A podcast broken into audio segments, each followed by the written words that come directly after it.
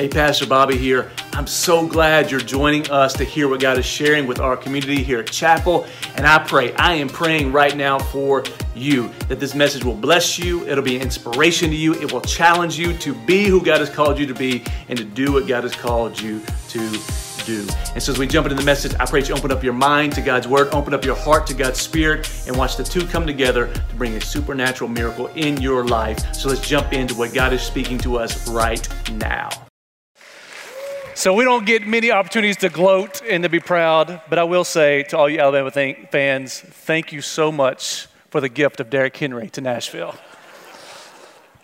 You know, I was a little nervous last night, but I am super excited. Uh, Nashville's excited. It's always a good day when you are on a winning side. We've had a lot of years of down, and so it is very exciting. Uh, today, we continue our series at River Runs Through It. So if you have your Bibles, you can turn to Romans chapter 12. Romans chapter 12, we'll be sitting pretty much in there the whole morning. This past week, I've been off social media, and, and so it's been an interesting week. We've had a lot of extra time. I know many people use social media as a, as a tool, as a resource, as a platform. Uh, for me, it become kind of a distraction from what I'm really called to do, which is to build other leaders, preach the gospel, and pray. And so I've been off social media, and so I've been able to schedule some extra time for other things. And I had a meeting with Mayor Holt, I was spending time with him in his office. When I pulled up to his office, there were these things called parking meters.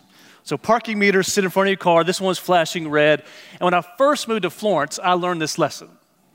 When I moved to Florence, I'd panic. I'd pull up to a meter and get to the meter. It'd be flashing red. And I realized I have to go to the store. One, go to the ATM machine, pay a fee, get a 20, go to a store, break the 20, get some change so I can put the change in a little meter, right? Because Nashville, parking tickets are a lot of money. So I did that over and over and over again. The problem with that is if I have any change in my car whatsoever, my kids borrow it. So one day I'm, I'm running late to a meeting. I pull up in front of City Hardware and there's a parking meter there. It's flashing red. I didn't have time to go to the ATM and then go break it and then get changed. I didn't have all time for that whole process. So I just stopped, I parked, and I'm sitting there eating with this gentleman, and I watched the parking meter person put a ticket on my car everything in me wanted to get up from the table and go, Stop, no. And I went out there afterwards and I opened up the ticket, and it was a $5 ticket. And I thought to myself, I've spent more than probably $200 in ATM fees and buying stuff I didn't need to get changed to not pay a $5 ticket. So then I made the decision I will rather just take my chances. So I pull up to the mayor's office thinking, I'm at the mayor's office. Pull in, I'm there for an hour, come out, there's already a ticket on my windshield. And so there's a lady named Samantha Ford, at the story a couple years ago.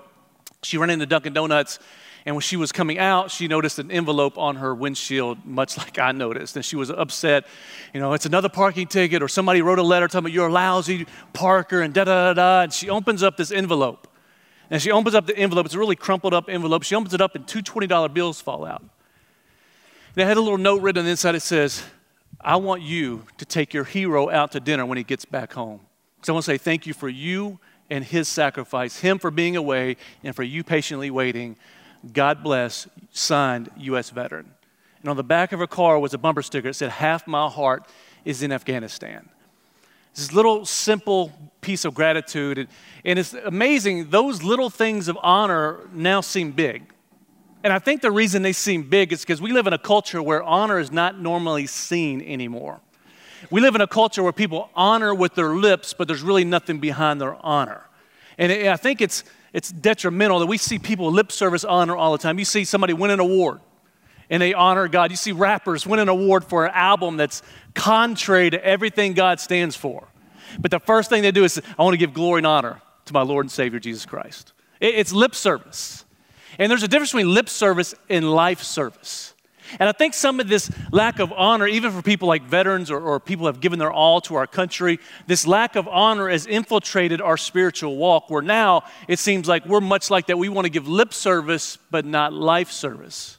So to contrast the two, you have, you know, a Veterans Day or, you know, give something and honor somebody one day a year, but real honor looks more like the soldier at the, of the, the tomb of the unknown soldier.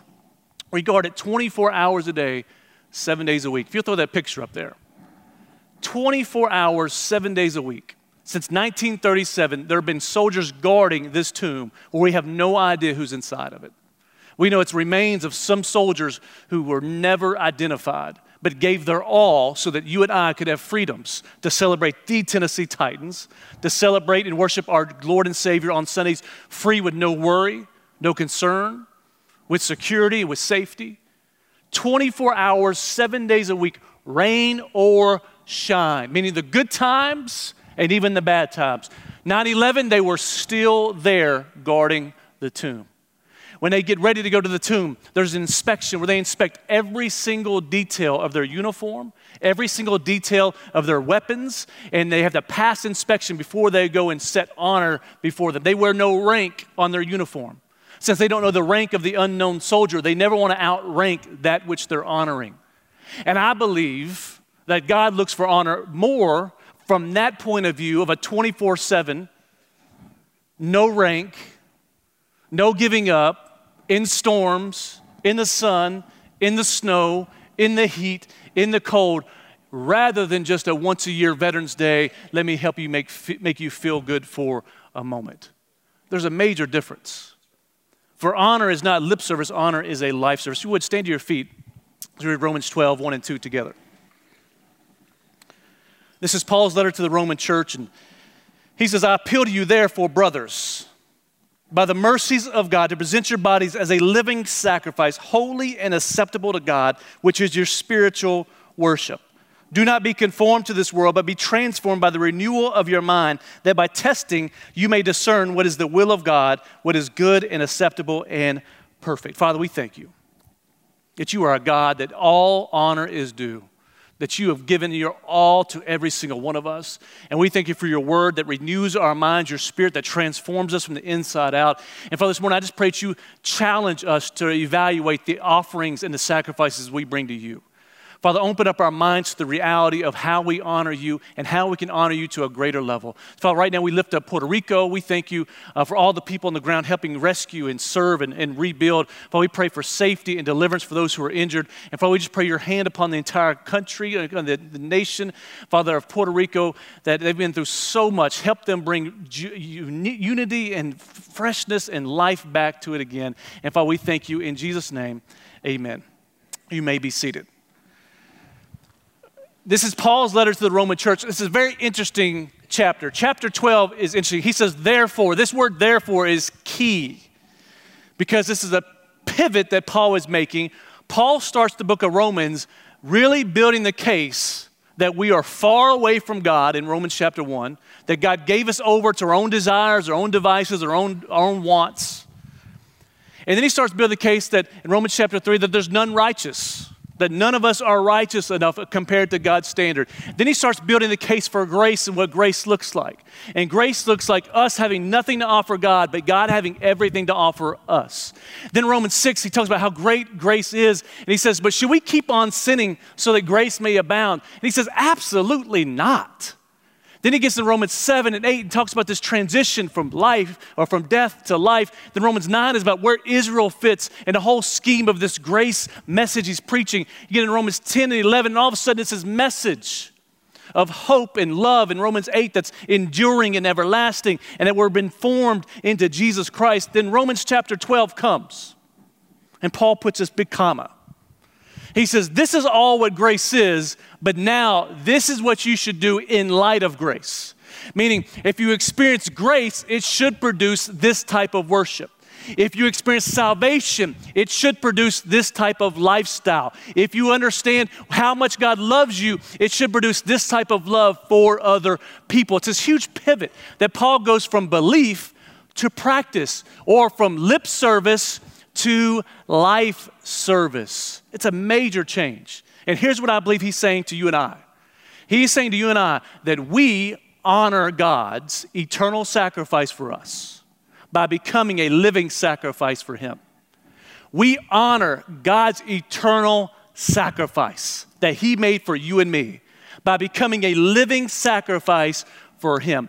That is what honor is. Honor is saying, since you did something amazing for me, that deserves honor, I'm going to give you something back. I can't, I can't give you the same sacrifice, but I can give you something. And I believe in our day and age, we live in a church generation that we stay on the lip service. We love to talk about grace. We love to talk about worship. We love to talk about love. We love to talk about salvation. But where is the, the honor or the sacrifice that comes along with it? Because honor is this this is my definition honor is the choice to demonstrate the value and high regard we personally place on something or someone. I mean, it's a choice. You have a choice to honor or not honor. And it's a choice to demonstrate the value you place on somebody else. That, that man in the car that gave the, the $20, the two $20 bills to the lady, he was making a choice to demonstrate his value to her sacrifice. It's a choice that we make to demonstrate how much we appreciate or value somebody of significance. The actual word for honor in Greek is the word time, T I M E, and it means weightiness. It was a word they used to measure things by, meaning it was weighty or valued or appreciated. And so when we say we honor somebody, it means I'm giving value. I'm giving appreciation. I'm giving, I'm giving honor. I'm giving weight to what you have done for me, meaning I'm recognizing it and I want you to know I recognize it. I'm going to demonstrate how grateful I am for it. And so that's what honor is this I'm going to choose to give you priority in my life for what you've done for me. I'm going to choose to give you authority in my life for what you've done for me. I'm going to choose to give you say in my life because of what you've done for me. That's what honor really does. So, I mean, I'm giving weight to your word, I'm giving weight to your will, I'm giving weight to your spirit, I'm giving weight to your desires, I'm giving weight to what you say, all because of this act that you did on my behalf. That is honor. But the problem with that is if there's an honor, there's also a dishonor. The, the antonym for honor in Greek is a time, A T I M E, which means it becomes common or familiar. So, on one end, if I honor something, it means it's special, it's, it's, it's set apart, it's different, it's better, it's honorable. But the antonym to dishonor means I look at it as common, it's familiar, meaning you've gotten so used to it by now, you don't honor it anymore. Kind of like how we're supposed to honor our husbands and our wives. But once they become familiar, we start to lack a little bit of honor. In the Bible Belt, we've gotten so familiar with God's Word so familiar with the, the things of God, so familiar with the church of God, that it's become familiar. And now we lean towards it being common rather than it being special. We've talked about the grace of God so much, this amazing message that we are all enemies of God, yet we're enemies. God chooses to love us and to invite us into his kingdom and save us and set us apart and make us not just servants, but children of the king. We've gotten so familiar with that message now that it's common. And we're not giving things the honor that they are due. And the difference between intimacy and familiarity familiarity is I'm so familiar with you because I'm close to you that I no longer respect you. Intimacy is I'm so close to you and I still love you because I honor you. See, honor is the key to break familiarity and bring intimacy into a relationship. Get this some of you are so familiar with God that there is no honor, and you're confusing familiarity with intimacy.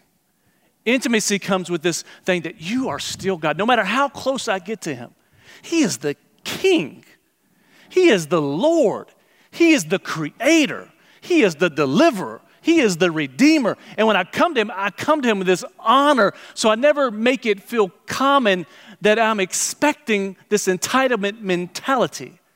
Because once I start expecting this entitlement mentality, I become familiar with the king. And I'm not giving him the honor that he is due. Because the proper response to God, the, the grace to the gospel of Jesus Christ is honor. I would say the only response to the gospel is honor. When you, when you say yes to Jesus, you're saying yes to honoring him. When you say yes to God, you're saying, I'm honoring you. See, honor is the only proper response to an honorable action. If somebody lays down your life for them, honor is the only honorable reaction. Honor is a reaction to an honorable action. And Jesus gave us the most honorable action we've ever seen. And it's up to us to choose are we going to honor him or dishonor him? Is it going to be lip service or is it going to be life service? And if you look through the, the whole history of worship in the Old Testament, this is what worship looked like. Worship was God delivered the Hebrews from Egypt. He brought them out of Egypt. Then he gave them their righteousness through the law. Now, here, now you're set apart. Now you've made, been made whole. Then they started their sacrifice or the worship. So, how we worship is God delivers us. Then God sets us apart. And then we worship. Then we sacrifice. See, my worship is a response to what God has done. I don't worship trying to get God to respond. I worship out of what God has already done. If I'm worshiping trying to get God to do something, that's a form of manipulation. That's not a form of worship. And so our response as people has to be one of God has done so much for me. How can I honor him with the life I have left to live? That's what Paul is saying in the scripture. He says it this way He says, I appeal to you. He's saying, I appeal to you. Therefore, brothers, by the mercies of God, present your bodies as a living sacrifice, holy and acceptable to God, which is your spiritual worship.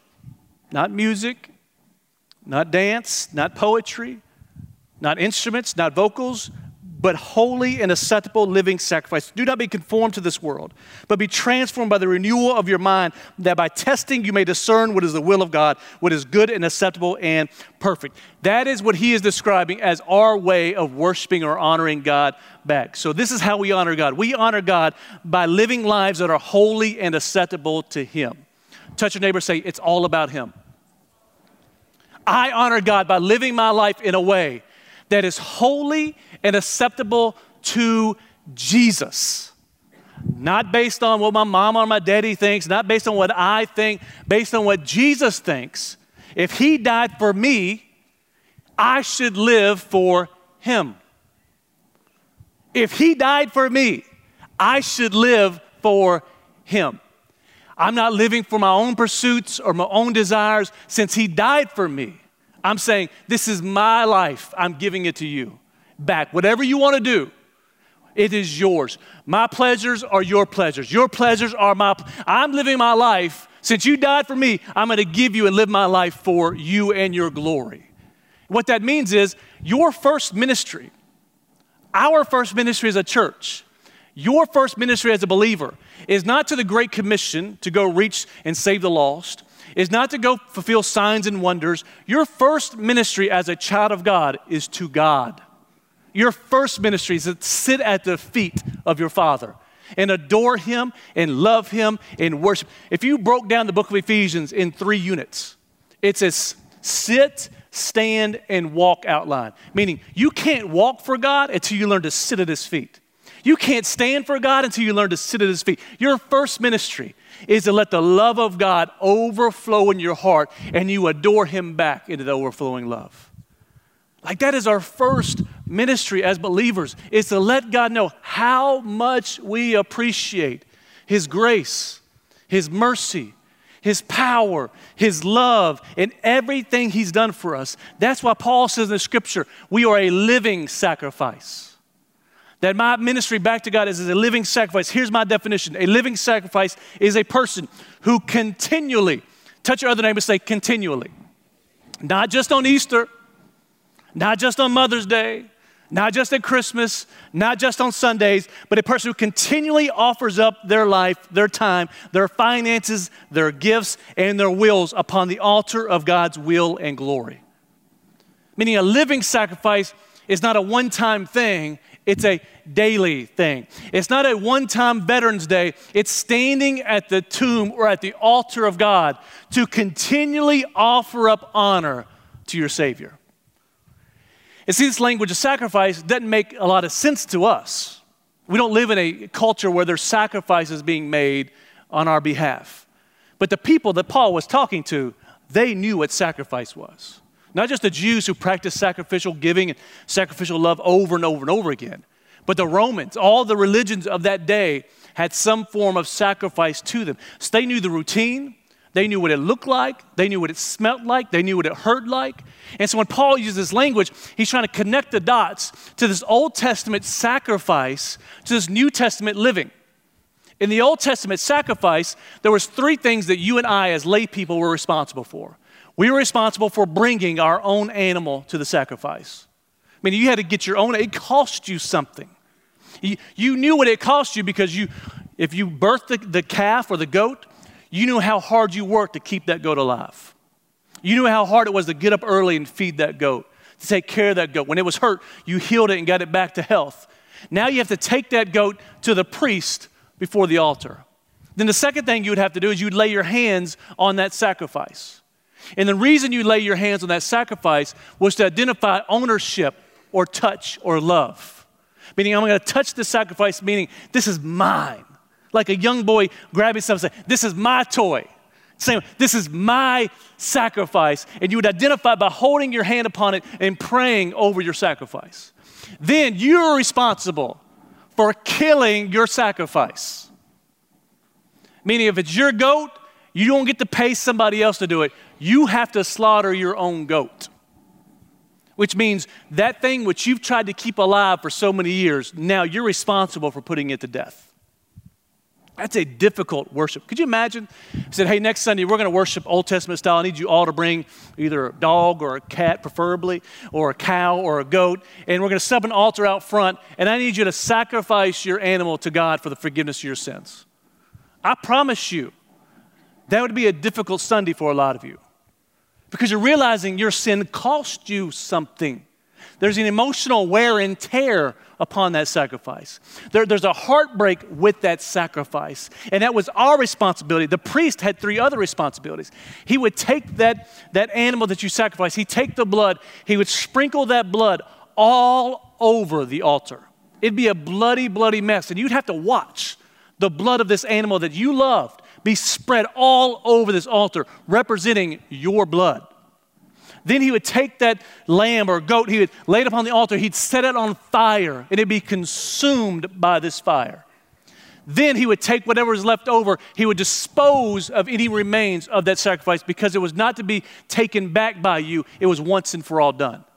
In the same way, this living sacrifice that Paul is mentioning, he's using the same language, meaning you have something to bring that is yours that should cost you something and you should allow it to die, whether it's your flesh through, through fasting, whether it's through a gift, through serving somebody else with it. You have something to offer that is yours. And you use that to glorify and honor God through using it as a sacrifice. Then God takes it. God takes it, or Jesus as the mediator takes it and lays it upon the altar and sprinkles it around the altar as an incense unto God. Then it's consumed. You can't get it back. The only difference between a living sacrifice and a dead sacrifice, a dead sacrifice is a carcass. You lay it on the altar, you leave. A living sacrifice, you put the altar on your back and you carry it with you. And every single day, you carry the sacrifice of your life with you wherever you go.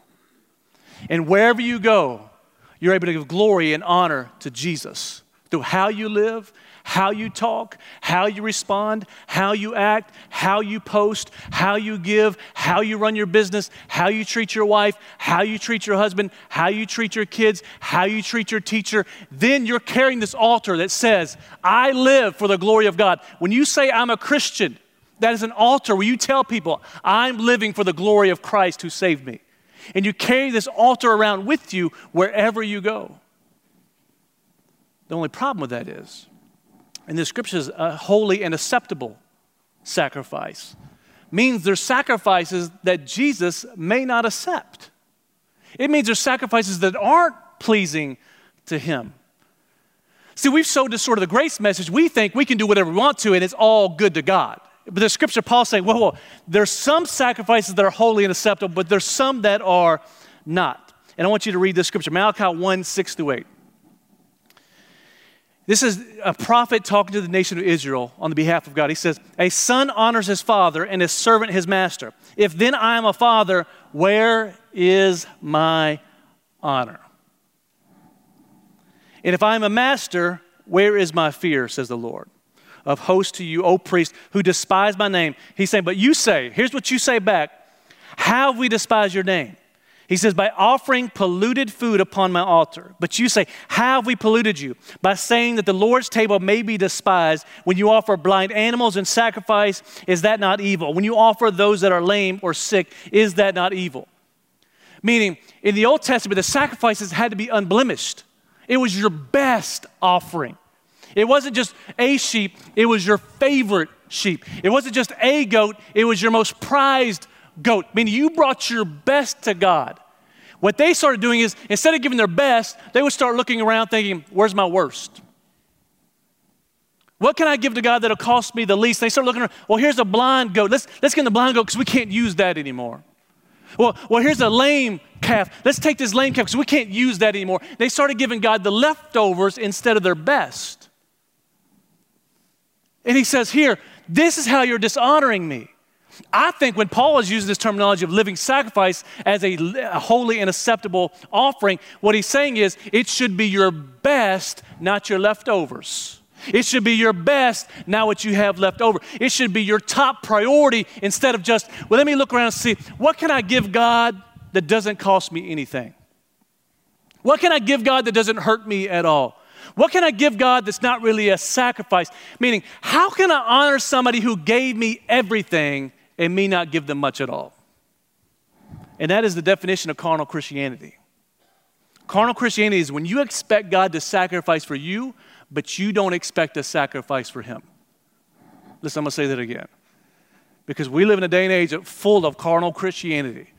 Carnal Christianity is when you expect God to sacrifice heaven, His glory, His character, and even His Son for you, but you don't expect to sacrifice anything back in return.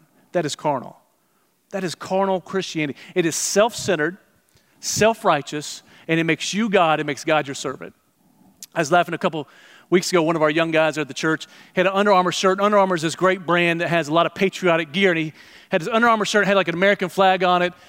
Somebody says about his shirt, he's like, Yeah, I'm just trying to show off my patriotism today. I said, Really? I said, I can help you show off your patriotism really well. He said, How? I said, Get in the car, we'll drive down to the recruiter's office, and I'll hook you up. he said, well, I don't know about that. So, what he's saying is, I, I want to f- be patriotic, I just don't want to sacrifice for it. We do the same thing. We'll wear the, the Christian garb, the Christian t shirt. We'll show up on Sunday. We want, we want to be affiliated with patriotism, but we don't want to sacrifice for it. See, with God, the only difference is when you sign up for the kingdom of heaven, there is no choice. You're at the recruiter's office. You don't get to be a spectator. You are part of his army. You show your honor, your patriotism to God, not by saying it, but by living it. That's why our first ministry is to Jesus. That's why our first ministry is to God. Because he gave us everything. What can I, how can I live my life in light of what he's done for me? I can't give him my life back. I can't repay him. I can't make it up to him, but I can try to honor him and how I live. I can't try to honor him and how I talk. I can't try to honor. And so, as a church, we exist to honor God. That means we're going to give our best to him. We're going to honor him first and foremost. The Great Commission is our mission. Like we, there's tons of lost people in the shoals. There's tons of unsaved people. And we want to reach them. We want to make them disciples. We want to see them healed. We want to see them delivered. We want to see them set free. We want to see them experience freedom, but not at the detriment of honoring God. Because there's a right way to honor God and fulfill His mission. There's a lot of people out there that get the mission first and God lacks honor. I say if you honor God, the mission will come.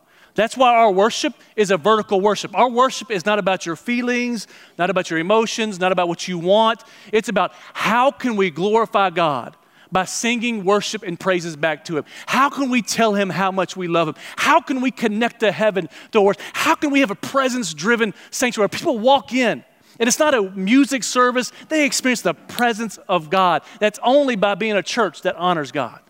It goes right back to this river where the river starts. As we honor God at the altar, this river begins to flow. We want to give God our best worship. Why? Because He deserves it. We want to honor God with the best that we can do in how we live our lives. Holy living, old fashioned, Pentecostal preaching, foot stomping, holy living. Like there is an acceptable offering and an unacceptable offering. There's a holy offering and an unholy offering. God has called you the people He redeemed, the people He saved, He's called you to a higher standard than the world. He's called us to honor God through giving, sacrificing our time, through serving one another. our finances through giving. Even Pastor Anthony talked about we honor God with our wealth at our church. We give more than 10% of what comes in this church back out in missions. Why we want to honor God with it. There's a way to honor God, and you are called. We are called as a church to honor God. But it cannot stop at just trying to live a life to sacrifice. He says at this point too, we honor God by becoming less like the world and more like Him. Paul says, don't be conformed to the world. Don't be conformed to their patterns. Be transformed by the renewal of your minds so that you may know what is the good and perfect will of God. Meaning, there's two things battling to conform you right now. The world is trying to conform you into their patterns, and Jesus is trying to conform you into his image. And it's this battle that is ensuing. The world wants to mold you from the outside in through media, through culture, through fashion, through all the peer pressure. They want to mold you from the outside in. This scripture says Jesus wants to mold you from the inside out. He wants to take that seed of the gospel, that salvation you experience, he wants that to come from the inside out and affect how you think, how you live, how you walk. He's saying you are different. And that difference comes from the inside out, not the outside in. It's almost like Play Doh. Play Doh, remember you had kids, one, it smells like death when you open up a can of, can of Play Doh. Like, I don't know what they put in there, but it cannot be healthy. Like, kids, play with this Play Doh. It's very toxic, but you'll be okay. They would take it and they'd mold it, right? Then you get your little cookie cutter things, they'd push it in and, and mold it in. That's what the world wants to do. The world wants to take you, this moldable Play Doh that God wants to form in His own image. The world wants to take you and push you and squeeze you in the patterns the world wants for you, which we know is anxiety, which is greed, which is selfishness, which is fear, which is worry, which is all divorce, division, hatred, racism, all these things. The world's trying to push us and push us. That's we can feel the tension. Like we can feel the squeezing. Like you can feel the pressure pressing down upon you. You feel it, and it's the world trying to push you into a box. Like I dealt with this forever until I just to really I got saved and I realized I've never fit in because God didn't want me to fit in. Like I kept trying to find it which box I could be squeezed into, and I never quite got squeezed all the way in, and it hurt. And no one knows this more than teenagers today. Every waking moment of their lives, they're being pressured by social media, by TikTok, by school, by teachers, by friends, by, by all types of influences trying to squeeze them to change into what they want them to be. That's what we tell our kids. The world doesn't get to tell you who you can be. Your friends don't get to tell you who, can, who you can be. Only mommy, daddy, and Jesus can tell you who you're supposed to be. Meaning, I'm freeing you up that you don't have to try to be squeezed into some mold or form the world has produced for you. You get to be transformed into the image of Jesus. Even RJ, RJ plays basketball and he's caught this basketball bug. He told me, we're a basketball family. He told me a couple months ago, he said, Dad, we're sitting in the case, Dad, I, I don't think I like basketball anymore. And like inside of me, I always want to be like, What? What's wrong with you? We're gonna kick you out of the family. We can't, all these things. But outwardly, I was like, buddy, like, you know, it's cool. Like, you know, whatever you're called to do, whatever you want to do, like, we're going to support you.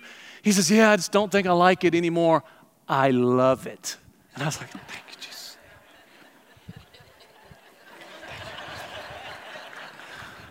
I was like, thank you. And so I've talked to him about you can love something and still not give your all to it. And so I, I explained to him that many people love things. Basketball's not a sport you just play. It's like you are a baller, you're a hooper, like you live the lifestyle. And I said, there's people, they play basketball every day, all day. It's not something they do once a week. It's, you, you have to love it and want it. You can love it and not work towards it. There's a whole lot of people that love Jesus, don't work towards it. And Friday or Saturday, I can't remember what day it was, I'm pulling out a driveway to come back to prayer meeting, and I hear basketball. It's pouring down, flooding rain. And RJ's in the drenching rain shooting basketball. And I told him, buddy, I'm proud of you. Not for you scoring in a game, I'm proud of you because you're putting forth the work that towards that which you love. I mean, if you love something, work towards it. Be strong about it. I mean, he's had this squeezing that's happened this year as a 13 year old boy trying to fit in, trying to understand. We were somewhere and I heard him out of the back seat. He said the N word, right? I said, whoa, whoa, whoa, whoa. I like, we don't say that in our house. He said, why? I was like, dude, you because we're not going to talk like that. He said, well, the guys on my basketball team said since I'm mixed, I can say it twice a day. I was like,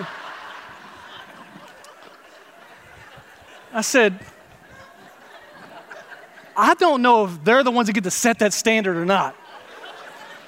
I said, but one, we don't talk like that in our house. You're not trying to conform to their image. You talk how Jesus wants you to talk. Like we, me and your mom have suffered through some things to bring you out of some things so you don't have to go back through it. Don't think you have to conform to them in order to fit in. Two, you don't look black enough to say it. Somebody may hear you and break you off. There's a squeezing that's happening. And I'm immune to the criticism of the world trying to get me to form it because I'm immune to the praise of the world. If I'm living for God and to God, I don't have to worry about what people say in the world. Like I'm immune to it. Their criticism means nothing to me because I'm not living for the praise. I'm living for when I'm done with this life, me walking to heaven and God saying, Well done, my good and faithful servant. That's what I'm living for. I'm not living for people to say, I don't like the way you dress. I don't like the way you talk. I don't like the way you do this. I'm not living for that. So that means nothing to me. Now, if God says, I don't like the way you did that, if God says, I don't like the way you talk, then that carries weight because I'm living for Him. And Paul in the scripture says, you find that renewal. You find this renewal by not trying to conform to the world, but being transformed into the image of Christ. Too many Christians get called out of the world into a better world and a better kingdom only to try to fit into an old kingdom. Like this kingdom is passing away, this world is passing away. God's kingdom is eternal. And He's called you out of the old and into the new. Quit trying to fit into the old and start fitting into the new. And Paul said in the scripture there's two ways that we are transformed. He says, one, we're transformed by the renewal of our mind, or changing the way we think by God's word. Meaning, this Bible is not a bunch of ink on paper. This is God's word to me. It has authority, it can reproof, meaning it can tell me what I'm doing wrong. It can correct me. It can tell me what I'm doing wrong and how to do it right. It can challenge me. It can encourage me.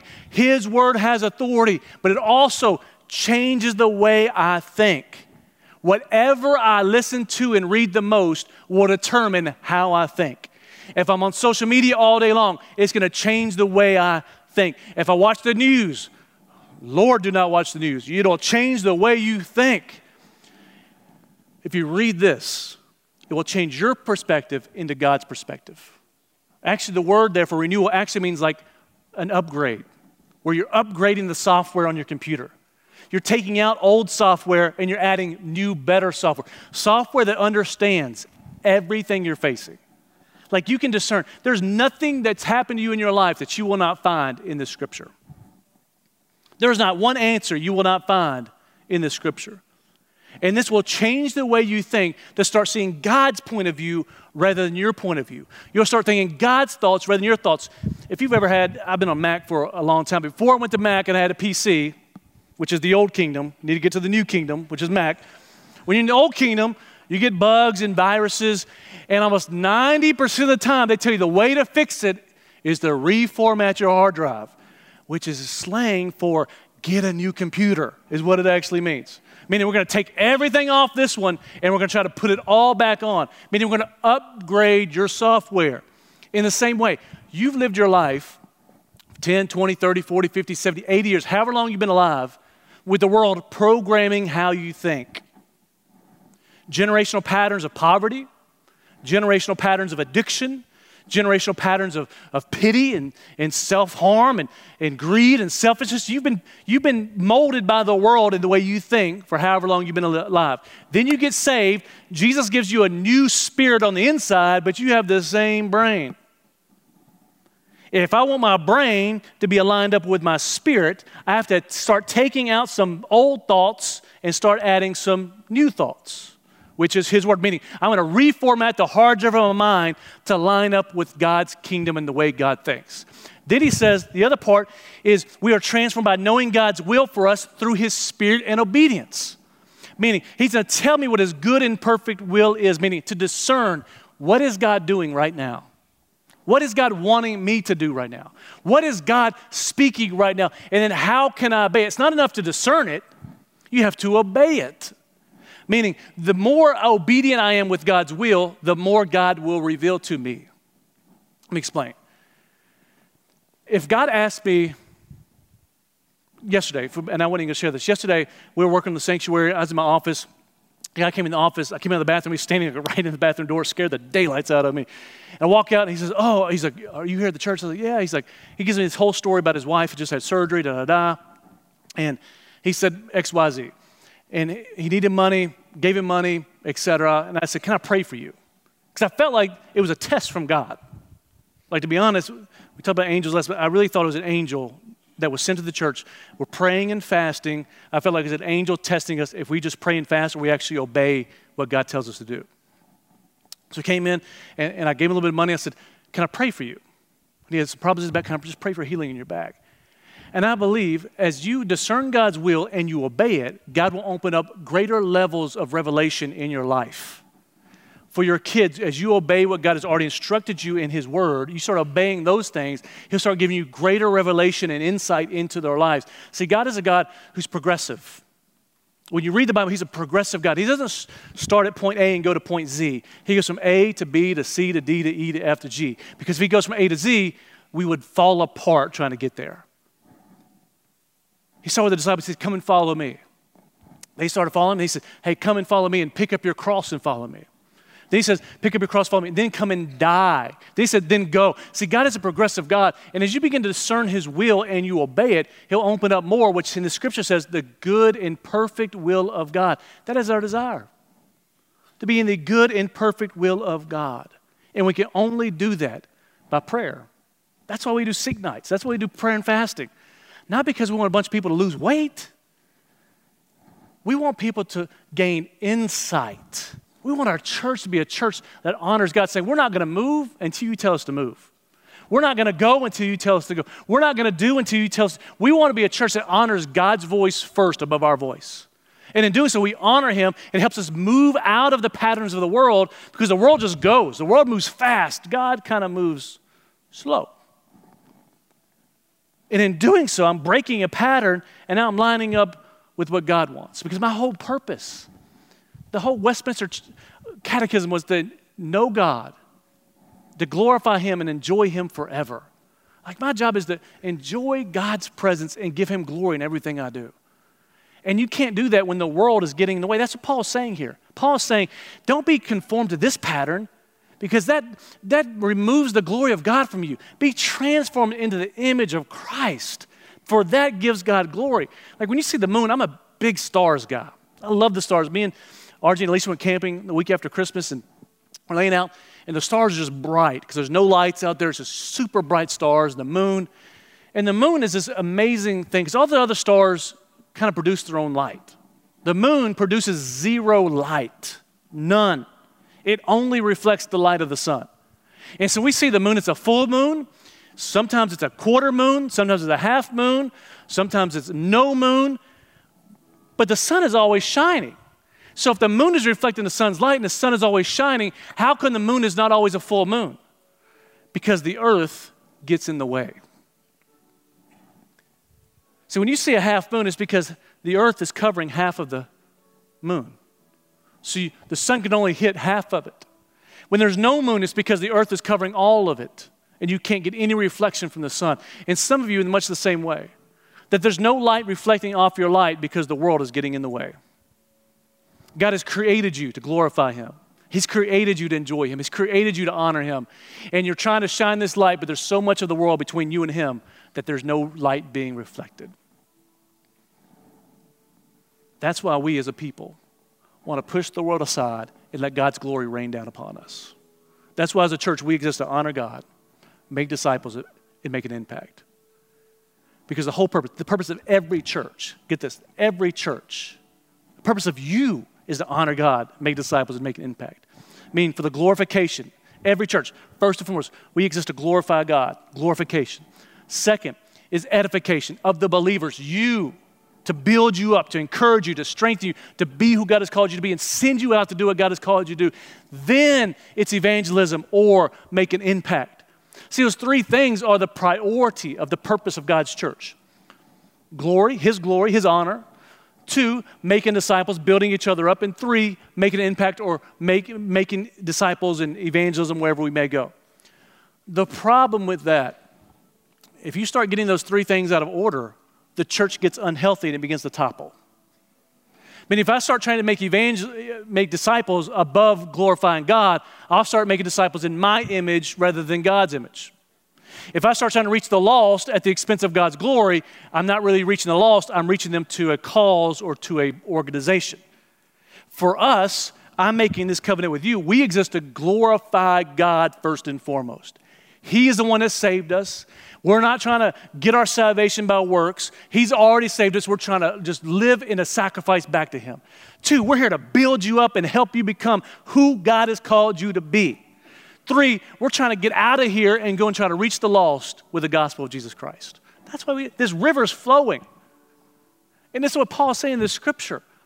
We are called to be living, holy sacrifices unto God, honor Him, and then not be conformed to this pattern, be transformed so then we can be the light into the world we need to be. But it's a living sacrifice. If you would bow your heads and close your eyes just for a moment the scripture, it says, a living sacrifice, holy and acceptable to God. The problem with that scripture is that there's some sacrifices that are dead, and there's some sacrifices that aren't holy and aren't pleasing or not acceptable to God. And so, if your life, if, if this Sunday is kind of that, that moment in Old Testament church where they bring their offerings to the Lord, they bring these sacrifices to the Lord, what are you bringing to the altar? Are you bringing your best? Or maybe you're bringing what's left over. Maybe instead of bringing something that's alive, maybe you're bringing dead religion. Maybe instead of you bringing your best life, maybe you're just bringing whatever you have left. Instead of giving God your best worship, maybe you're just giving Him some, whatever's, whatever's around. See, there, as Malachi said, there are offerings that God just says, I'm not pleased with that. And it's almost like he's saying, I gave my son to you.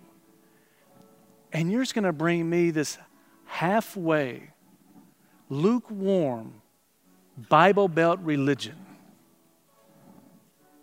Could, I'm not asking you to die, I'm just asking you to live for me, to live in a way that reflects my love for you to those around you. Live in a way that reflects my sacrifice to you for me. What are you bringing to the altar? Every head bowed, every eye closed. What are you bringing to the altar? Are you living your life in response to the eternal sacrifice God made for you? Are you that soldier at the unknown tomb, walking and honoring God 24 7? Or you that person on Veterans Day just says, hey, thanks for being a veteran? God, thanks for being a Savior? Or you saying, God, I'm going to give you my all? Today, maybe God is speaking to some of you. He's talking to you about the offering, the life you're bringing to God in response to the salvation that you received through Jesus Christ. Maybe God is speaking to your heart and He's saying, Today's the day that you lay your life down upon the altar so I can give you a new life that you can begin to live for my glory. Meaning you don't have to fix it up, you don't have to try to create something new. He's going to give you a new life, and it takes this saying, God, I'm laying mine down and I'm going to ask you to give me a new one. If that's you, every head is bowed, every eye is closed just for a moment. If that's you. Just say, you know, God is speaking to me. And I want to make a commitment to God this morning that I want to start again. I want a new life in Him. If that's you, just raise your hand up right where you are. Thank you. Anybody else? Thank you. Anybody else? I'm going to pray, and if you raise your hand, I just want everybody to pray along with me and intercede for those that raise their hands. If you do me a favor, as you leave, if you stop by the info center, let them know you, you raise your hand. Let them give you a free gift to tell you thank you and to help you along your path. Father, we love you. And we thank you that you made an eternal sacrifice for us. Father, in return, we want to be living sacrifices to you. If I were to honor you, we want you to be our first ministry, that we can just honor you with our lives, with our lips, with our lives, with our talents, with our gifts, with our time, with our finances. We want to honor you with our best with the best we have to offer, Father, we want to give to you. And Father, we ask that you receive it, that you, you take it and you use it all for your glory. Father, for those that raise their hands, we just pray for renewal. We pray as they lay their life down, you give them a new life with new hopes, new dreams, new purpose, and a new destiny. Father, let them understand the price that is paid, that salvation is free, but it costs you everything. Father, let them live in light of the blood that was poured out for them. Let them live lives that reflect their gratitude, their humility, and their love back to you. Father, we thank you for what you're doing in them and through them. We pray that you protect them, you guide them, and lead them as they follow you the rest of their days of their life. In Jesus' name, amen. Amen. If you would stand to your feet, we got a few moments. We're going to close out just with one song, and it's my thing. We honor God by becoming, we honor His eternal sacrifice for us by becoming living sacrifices for Him. Bring God your best. For the next four minutes, bring God your best sacrifice of praise. Honor Him with the best you have to offer out of the overflow of your heart in this moment of worship. In Jesus' name.